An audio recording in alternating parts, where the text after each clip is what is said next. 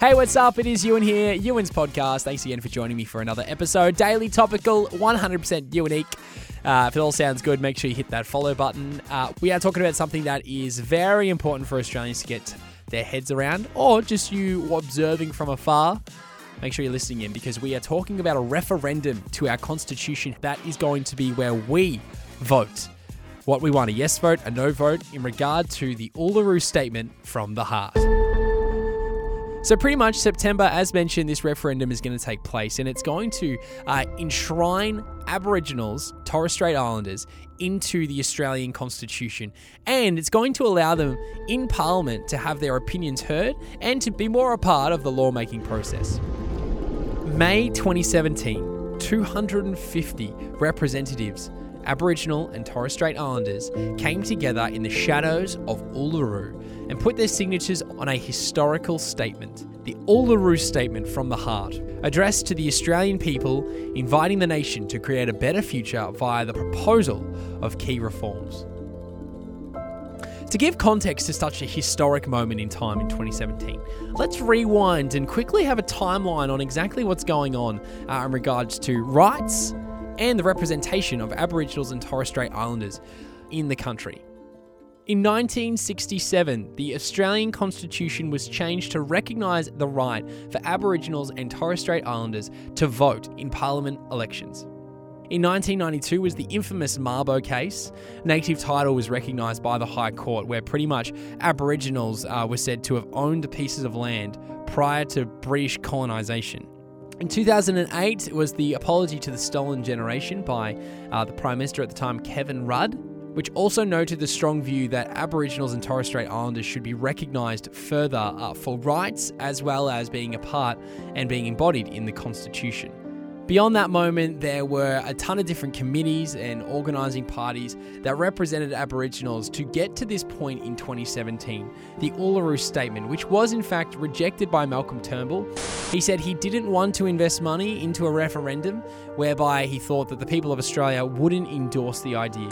So it cost millions to actually establish a referendum, you know, to gain the awareness, to put the campaign out there, to make sure people are aware of what they have to do vote yes, vote no on the alteration to the Constitution. And yeah, 2017, Malcolm Turnbull rejected the idea. But of course, there was planning and there was organisational party representatives coming together, working together with Parliament to re-adopt different strategies and statements uh, to have this implemented uh, once again and be ready for a government to take it on.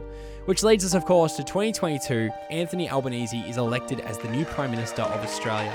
The Labor leader, Anthony Albanese, reconfirms his commitment to implement the Uluru Statement in full uh, during his victory speech upon the Australian Labor Party defeating the Liberal National Party in May.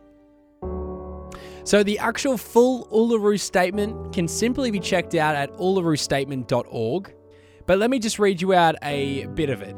Our Aboriginal and Torres Strait Islander tribes were the first sovereign nations of the Australian continent and its adjacent islands. With substantive constitutional change and structural reform, we believe this ancient sovereignty can shine through as a fuller expression of Australia's nationhood. We call for the establishment of our First Nations voice enshrined in the Constitution. In 1967, we were counted. In 2017, we seek to be heard. We leave base camp and start our trek across this vast country. We invite you to walk with us in a movement of the Australian people for a better future. That was addressed to the Australian Parliament to which Anthony Albanese and the Labor government they've come out to say that the Uluru Statement from the Heart vote will be held between October and December of 2023 to recognise Aboriginal and Torres Strait Islanders peoples in the Constitution by establishing an Aboriginal and Torres Strait Islander voice. Now, it's important to know that with referendums, there haven't been too many, so this is truly a very historic moment uh, to consider and to consider diligently. The Constitution which came out in 1901 when the country was established. Uh, instead of having individualized states, we came together as one banner. It's only been altered eight times. So, despite how exciting it is to see a referendum, of course, a government has to be very cautious, and that's why Malcolm Turnbull turned it down in 2017 because you're spending millions, like hundreds of millions of dollars, on establishing you know, this huge moment in history, to change the constitution, to educate people beforehand as well. It takes a lot of resources from a country. So, as a country, you want to make sure you're not wasting taxpayer money. You want to make sure that you're getting the yes vote, or at least it's progressing society in a certain way. Anyway, that is all we are going to chat about for this episode, but we're going to pick it up tomorrow because, as mentioned, there is a huge divide between those who want to keep it the same, who don't want the Constitution changed, and that doesn't necessarily come from a place of racism by any means. Uh, in fact, there are a lot of Aboriginal representatives who actually disagree. They don't want the voice to be established in Parliament. They don't want that whatsoever, and there's legitimate reasons for it. And then, of course, on the other side, there are plenty of people who want this to be a thing and who will be voting yes. So, we tomorrow are going to go through the people who are saying yes and why, and the reasons why perhaps people will be voting no. And otherwise, thank you very much for listening. Uh, don't forget to hit that follow button for tomorrow's episode. Uh, helps me out as well as a content creator. And otherwise, we'll talk tomorrow. Bye.